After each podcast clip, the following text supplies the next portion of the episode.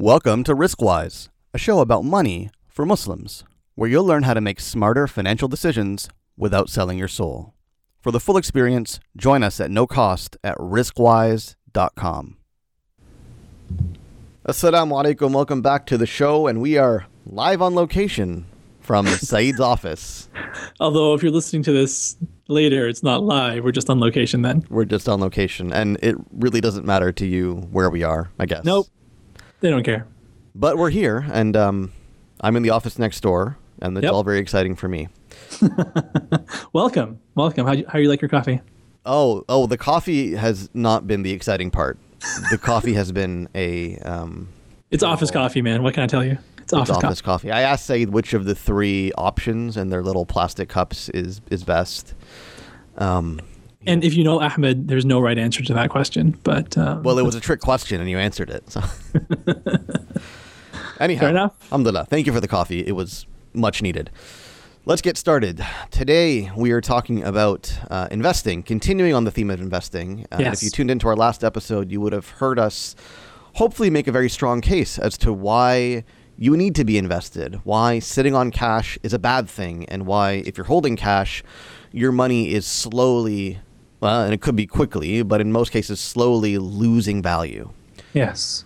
Today, we want to continue on that thread and we want to talk about what an investment actually is. Investment or investing are two words that I think are heavily abused.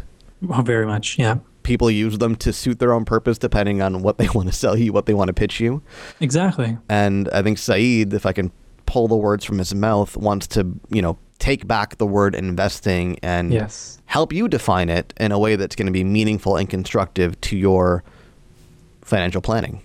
And I, I like the way that you put that. I, I do this, and I'm passionate about this word and how we define this word because it provides, it gives you back control over your life when you really understand what this word means. Because everybody else wants to twist the definition of investment to suit their own sales need. So I want to define this clearly. The word investment, what an investment is, is that it provides you with a return it pays you to own it. Just by the fact that you own this thing, it's making you money, literally paying you cash. If anything you have, if you own stuff that is not paying you to own it, then that stuff is not an investment. An investment is only something that pays you to own it, and I'm I'm very uh, protective of this word. My friends know this about me. Uh, when people misuse the word investment in front of me, I always jump on it because we confuse the two things that you can do with something. So, an investment is something that provides you with a return. It gives you a return on your money. A rate of return is something that we calculate. This money that you get back, the money, it's got to be money, is the return from your investment. But people make arguments that other things are also investments because, you know, they do good stuff. Well, you might be a little bit unfair though, right? Because isn't there doesn't the word investment carry meaning outside of a financial investment? I think that there's there needs to be a distinction between what uh, an investment can do for you and what stuff can do for you, generally speaking. So I want to introduce another word. You know, I've introduced the term return, which is money back in your pocket. The other word that I want to introduce is utility. Utility basically means that something gives you some kind of usefulness. Like you get some utility out of something, you get some use out of something. That's what that word really means. And we confuse, and I think salespeople purposefully confuse us on, on those two words, where they confound if something provides you with utility, they call it an investment. And there's a lot of examples of that. Now, one of the most egregious examples out there mathematically is when you go to your local electronics store to buy a TV or some kind of or a laptop or whatever, and the salesperson, and this happens all the time whenever I buy electronics, they will ask, "Do you want to buy an extended warranty to protect your investment?" No, never. never, ever, ever, ever.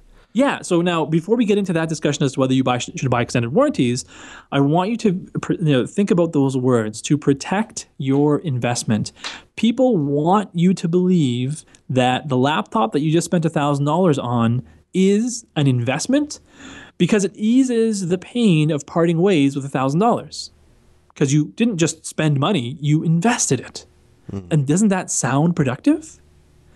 But any laptop out there, any computer component out there, any electronic piece that's out there will depre- will lose value, will depreciate by 30 to 50% or maybe even 100% per year. It, it'll lose value quicker than almost anything else in the world.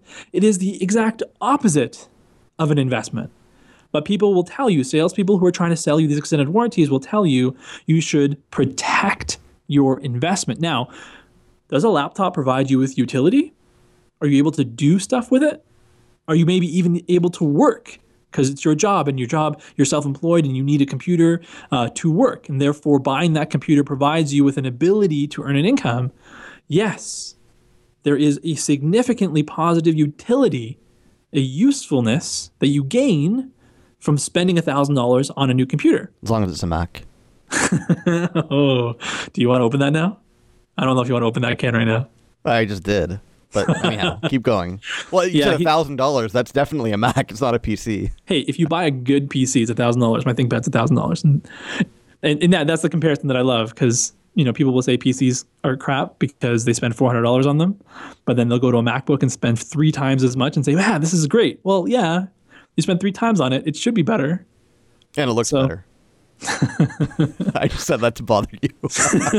I'll give you the trackpad, man. That trackpad's amazing. Uh, un- like best in the industry. Anyways, um, yeah, use, usefulness and utility. Laptop does provide you with the utility of being able to work, but it's not a return on your investment. It doesn't pay you by simply owning it, and it's not like spitting out money and dividends and cash to you. You actually have to go to work on it. It's not passive income; it's active income. It just provides you the utility of being able to go to work. Okay, so let's let's go with a more controversial example. A laptop, I think everybody will agree with you. That's not a financial investment, and you'd have to be, you know, not the smartest person in the world to think that it was.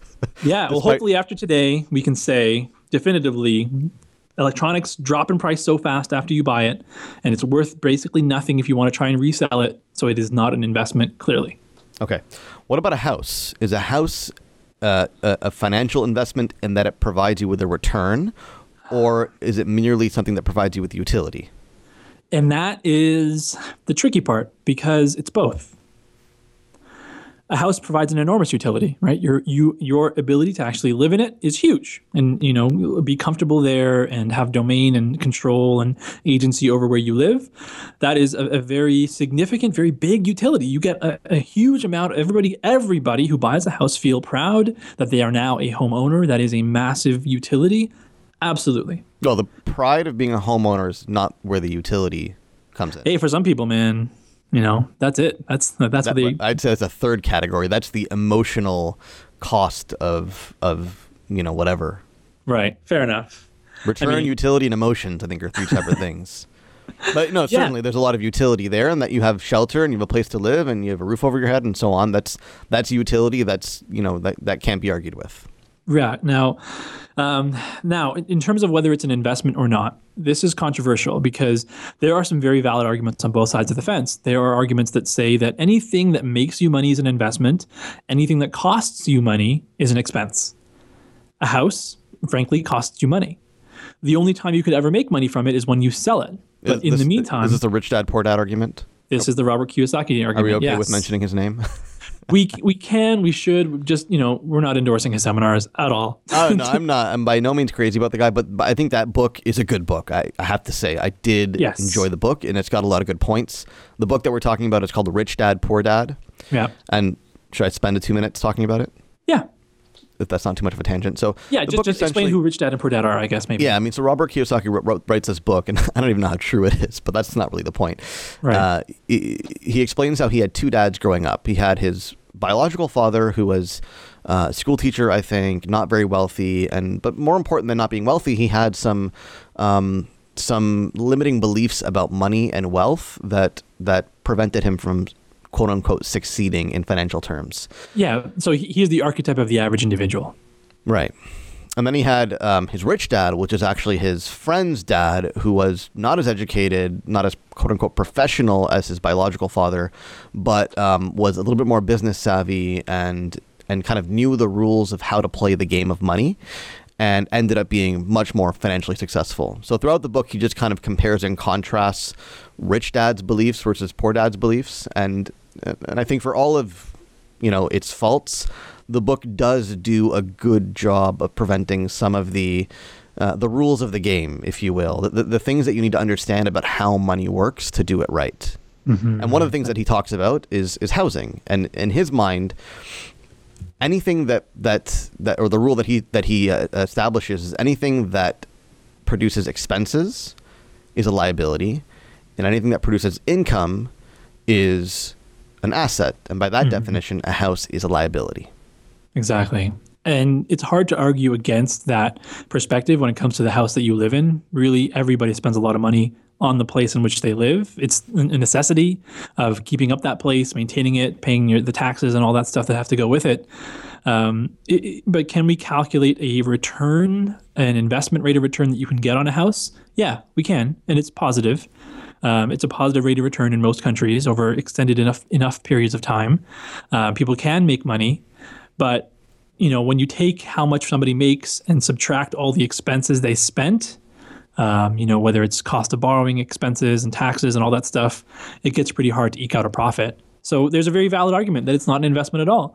I think sticking to that might be extreme um, because you can make some money, and how do you really explain that? But the well, rate so, of return. Yeah, I mean, the, the, intelligent answer is it depends, right? So, yeah. does a house provide utility? There's no, there's no controversy there, right? Like, right. if you have a roof over your head, it's providing you with utility could a house be an investment, a financial investment that produces an actual positive return? The smart answer is it depends. And if anyone says if anyone says otherwise that it's always a good investment or it's never a good investment, run for the hills. Yeah. Because they're lying to you. Exactly. Right? The, the, smart answer is it depends on a lot of things. Yeah, there is absolutely nuance to that uh, consideration for sure.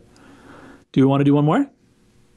Yeah, cars. I guess that that seems to be the That's obviously not an investment. I think we can agree. That we keep coming back to. It's what? would you say? Uh, a car is not an investment. What do you mean? A car provides a great utility of being able to tra- travel one place to another. It may even also provide you with the utility of being able to tra- take you to work. But a car in itself does not make you money. See, this is where you and I part ways. Oh no. I'm just kidding. No. Oh, okay. Thank God. you um honestly, I was scared. I was honestly scared that you know you, you were, going to hit stop and, and come into the other room and, and have, I really a, was. have a serious conversation. No, no, I, I agree. Cars depreciate by 30% per year. So the cars go down by in value by 30% per year on average. So if something that loses value 30% per year, think about how much money that is over time. And I, I believe cars are where money goes to die. So much money gets spent behind them. Me, as a, you know, a reformed gearhead, knows how much cars can, can cost, and it's just money out the window. Another one is beds. I hear that a lot. Uh, is a good bed a good investment? You know, you sleep well, you can be more productive. Have you been hanging out in the mattress store again? is that where you heard that? Have you I've never heard, heard that, that before. Really? No. Who do you oh, talk man. to? uh, they, I hear, I honestly hear it often that uh, you know a good bed is so important, and it is. But again, well, yeah, it it's provides. important. You, it's fine. That, that that's a good argument. Yeah, but I think it's common enough that that I don't I don't know. I think it's common enough that it's worth mentioning that beds also again provide you with the utility of a good night's sleep so that you can get up and go to work and be more productive in, in the morning. But that's a utility and a usefulness. Um, hopefully, you have a good bed that can provide you with a good enough sleep.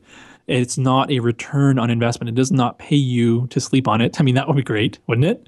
Every time you went to sleep, you woke up with five bucks beside you. That'd be great. Okay, so let's let's bring this home. Okay, the, the reason that we're harping on this word investment and spending time to make sure that we can agree on a definition is because as we've been talking about in previous episodes and we'll keep talking about, you have to be invested in something. You cannot be sitting on cash because if you sit on cash, you're losing money.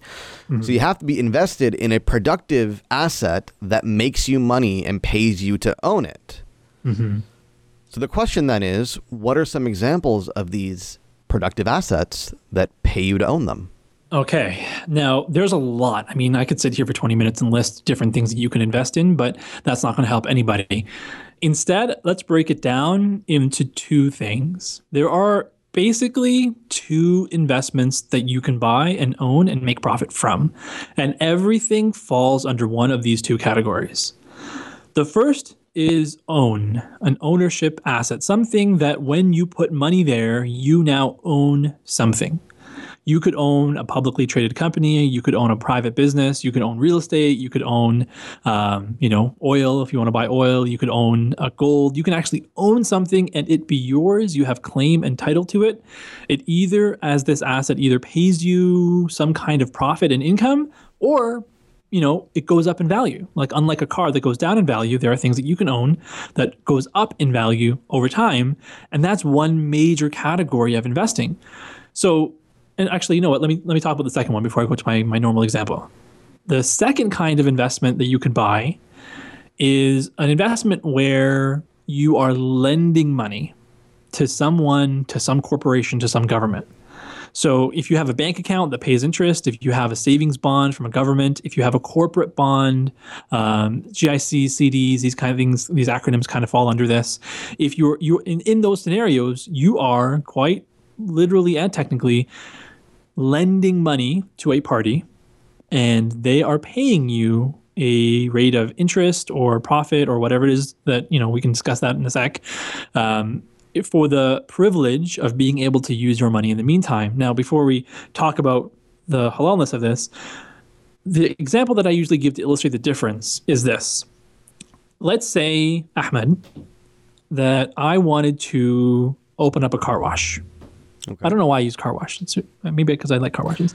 I think um, I think I think uh, financial planners and people in finance for some reason love the example of car washes. I've noticed why this. is that? I know. Yeah, I've seen. I see a lot. You know, I think I think I know why it is. I think it's because Breaking Bad style. The car wash is the classic money laundering scheme. no, I really think that's why it is.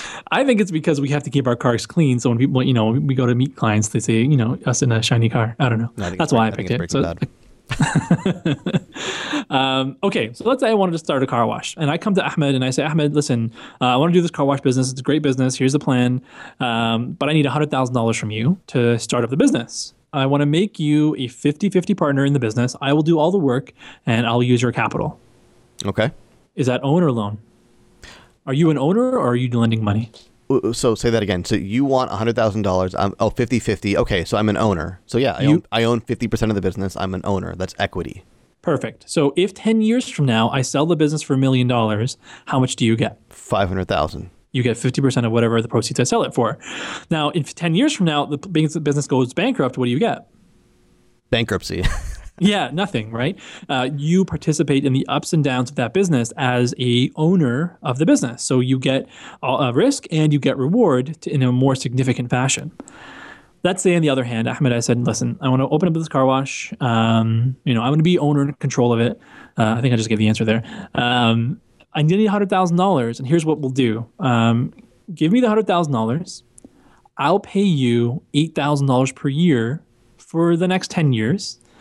And then at the end of the 10 years, I'll give you $100,000 back plus the eight grand in, uh, in profit or interest that you uh, deserve. Obviously, that's a loan, right? Yeah. So, what happens in 10 years if I sell the business for a million dollars? What do you get? Whatever I was entitled to originally, no, nothing more, nothing less. Which was? Which is 100000 plus what, eight was 8000 a year? Interest, yeah, exactly. So I mean, let's say I paid you the eight thousand per year, right? So every year I paid you eight grand, and then last year I just owe you your money back, and you only get back a hundred grand. You don't get any share of the of the profit that I made in selling the business because you're not a part owner. All you get is your original money back. Mm-hmm. Now, if I go bankrupt, it gets a little bit more complicated. But you, as the uh, creditor, you have first right to liquidate all the assets in that business and recover any money that you can get. Mm-hmm. You get to do that and pay yourself back before I see any money after that bankruptcy. Yeah. So you have a lot more security. Right. But, you know, the return is a lot less. So it's less return, less risk. Mm-hmm. Those, those are essentially everything in the world, every investment that you can think of should fall under one of those two categories. That's how you know what you're looking at is an investment or not. So own or loan, and in other terms that people would have heard, so we'll use them, equity or debt. Yes. Okay. Do you want to break that down further? Give some examples. Um, the debt side? Oh no, on the on the equity side. Yeah, so equity could be your um, your stocks, uh, bu- buying a, a, part of a publicly traded business. So you can be part owner of IBM or Apple or Microsoft or what have you, and you you're now you own a piece of that company. I mean, quite literally, you own a piece of that company. If there is ever a shareholders vote there where they need to decide on anything like CEO compensation, um, board of directors. I mean, as an owner, you get a say in that business. If that business goes up and does well, you make a profit. If it goes down, you you know you're at a loss. I think this is actually worth talking about a little bit more because I, I kind of feel like when I talk to people about the show and the podcast and the stuff that we're talking about, I, I feel like for a lot of people they don't really understand what we mean by stocks. Mm. And they don't really get why that's where we focus the bulk of our conversation when it comes to investing. And I, and I think, you know, it, it's worth discussing this for a moment in that what is a stock? Like Saeed just said, a stock is a ownership, a share of ownership in a company. Mm-hmm. Right? So you can buy stocks in private companies, which is more complicated, or you can buy stocks in the open market in public companies. Right. Now, what's the difference there? Why why do we distinct? Why do we make a distinction between public and private? Because like what pu- is the what, so a public what, company is a company that is traded on a stock exchange. Yeah, and, and the important part, the reason why trading on a stock exchange is important is because it's all open. It's all out there in the open. Well, it used to be on the floor of an exchange. Now it's on computers how much shares is out there, you know, how much uh, each value, the value of each share is. It's all out there. It's all public. It's all traded openly. If I have a stock that that Ahmed wants, I can't just give it to him. I actually have to sell it on the stock market so that everybody gets a fair price. I can't price gouge him and charge extra. It's all open and fair through the exchange. Because let's say I wanted to sell him. Let's say Ahmed, I had a share of something that I wanted to sell you for 100 bucks. Mm-hmm. But really, the true cost right now is 50. I actually can't give it to you for $100. There's no mechanism for me to give it to you. Right. I actually have to give it to you through the exchange. But now you go on the exchange and you go to buy this company, this one share of this company, and you say, hey, wait, I can get it for $50. Forget Saeed, I'm buying it here. Yeah. Right, it's an and, and, that's that's exactly why we, we talk about this so much and why it's the, the most the most accessible investment vehicle for 99% of people is because when you talk about investing in a business, which is ultimately this is ultimately what you're doing, you're investing in a business, right? You can go, you know, I can go to Saeed and say, Saeed, I want to invest in your car wash. And that mm-hmm. may or may not be a stupid decision. I think it'd be a pretty stupid decision, right? but that's one way to invest in a business, and and you know you can do that. Those are private businesses. That's that's you know angel investing, whatever you want to call it. You can do that, right? Is there more risk in doing a private business or less risk compared to a stock? Far more risk in a private business because there's more unknowns, less disclosure required, less transparency. You name it, right?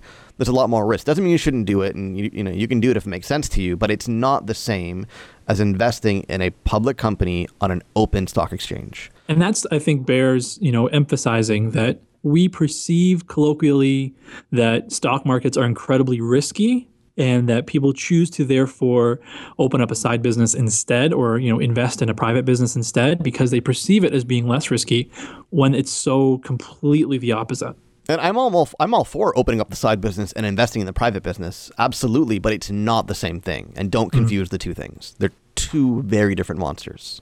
Right. So that's why we talk about stocks because it's the most accessible way and the most practical way for 99% of people to invest in a business. Exactly. Okay. Beyond stocks, what else can I put my money into that pays me to own it? And that's so easily converted back into cash. You know, houses can you can buy a house, but when it comes time to sell it, it can take a long time. It could take a couple days, couple months, couple years, sometimes depending on where you are, to actually liquidate it, sell it, convert it to cash. Whereas a stock traded on the exchange using your computer, it's turned into cash in a couple of seconds. So you mentioned housing, right? So real estate is another category now of a of a type of asset that you can own. Mm-hmm. Correct? Yep, absolutely. And you can either own real estate, obviously, in your personal hands, as we, as we discussed before, or it can be a rental property.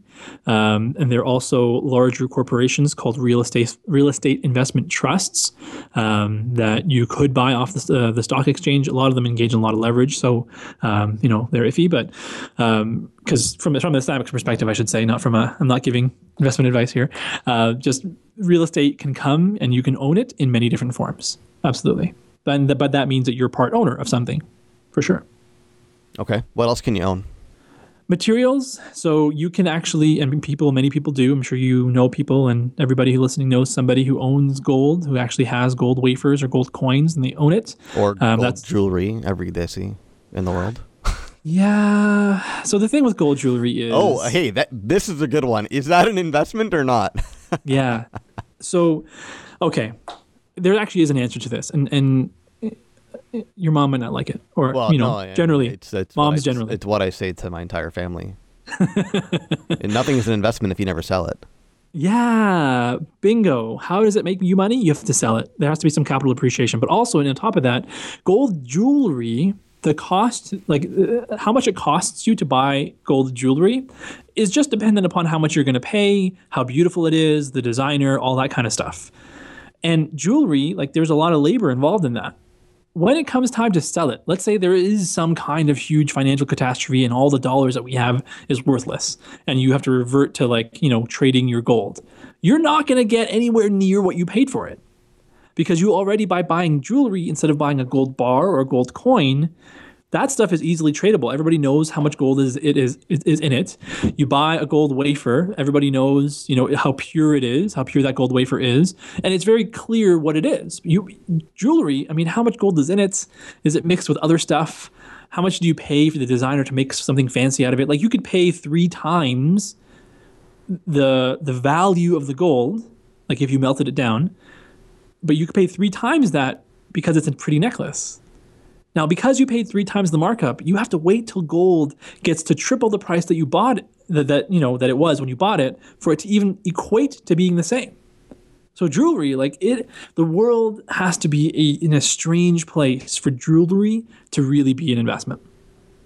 Okay, so we've got things that you can own, assets that you can own that pay you to own them. We've got equity or stocks. We've got real estate. We've got materials or precious metals. Yeah. Right. What else?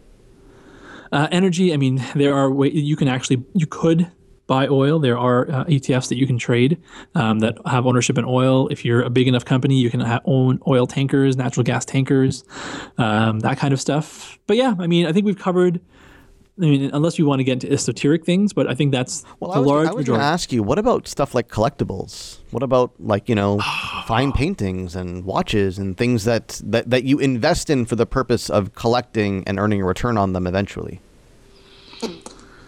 Huh. That's a bit now, of a curveball. I didn't tell you I was going to. Yeah, it, to be honest. I know, right? And that, now it takes some time to think about that. Um, can you earn a return on things that are collectible? Yeah, absolutely. The time when you buy it and the time for you to actually for it to become rare enough that you can make money from it is pretty significant. And in that it, it time, depends on the thing too, right? I mean, I, I guess my only point is you don't need to have a, give a detailed answer on this, but I think my point is that could be a fifth category depending on what it is. It's really speculative though. Like it's so highly like it is such a crapshoot. It's highly well, improbable. no, no, no, no. I mean, you can calculate based on history, that this real estate, whatever. You can look at trends and you can make a calculated decision.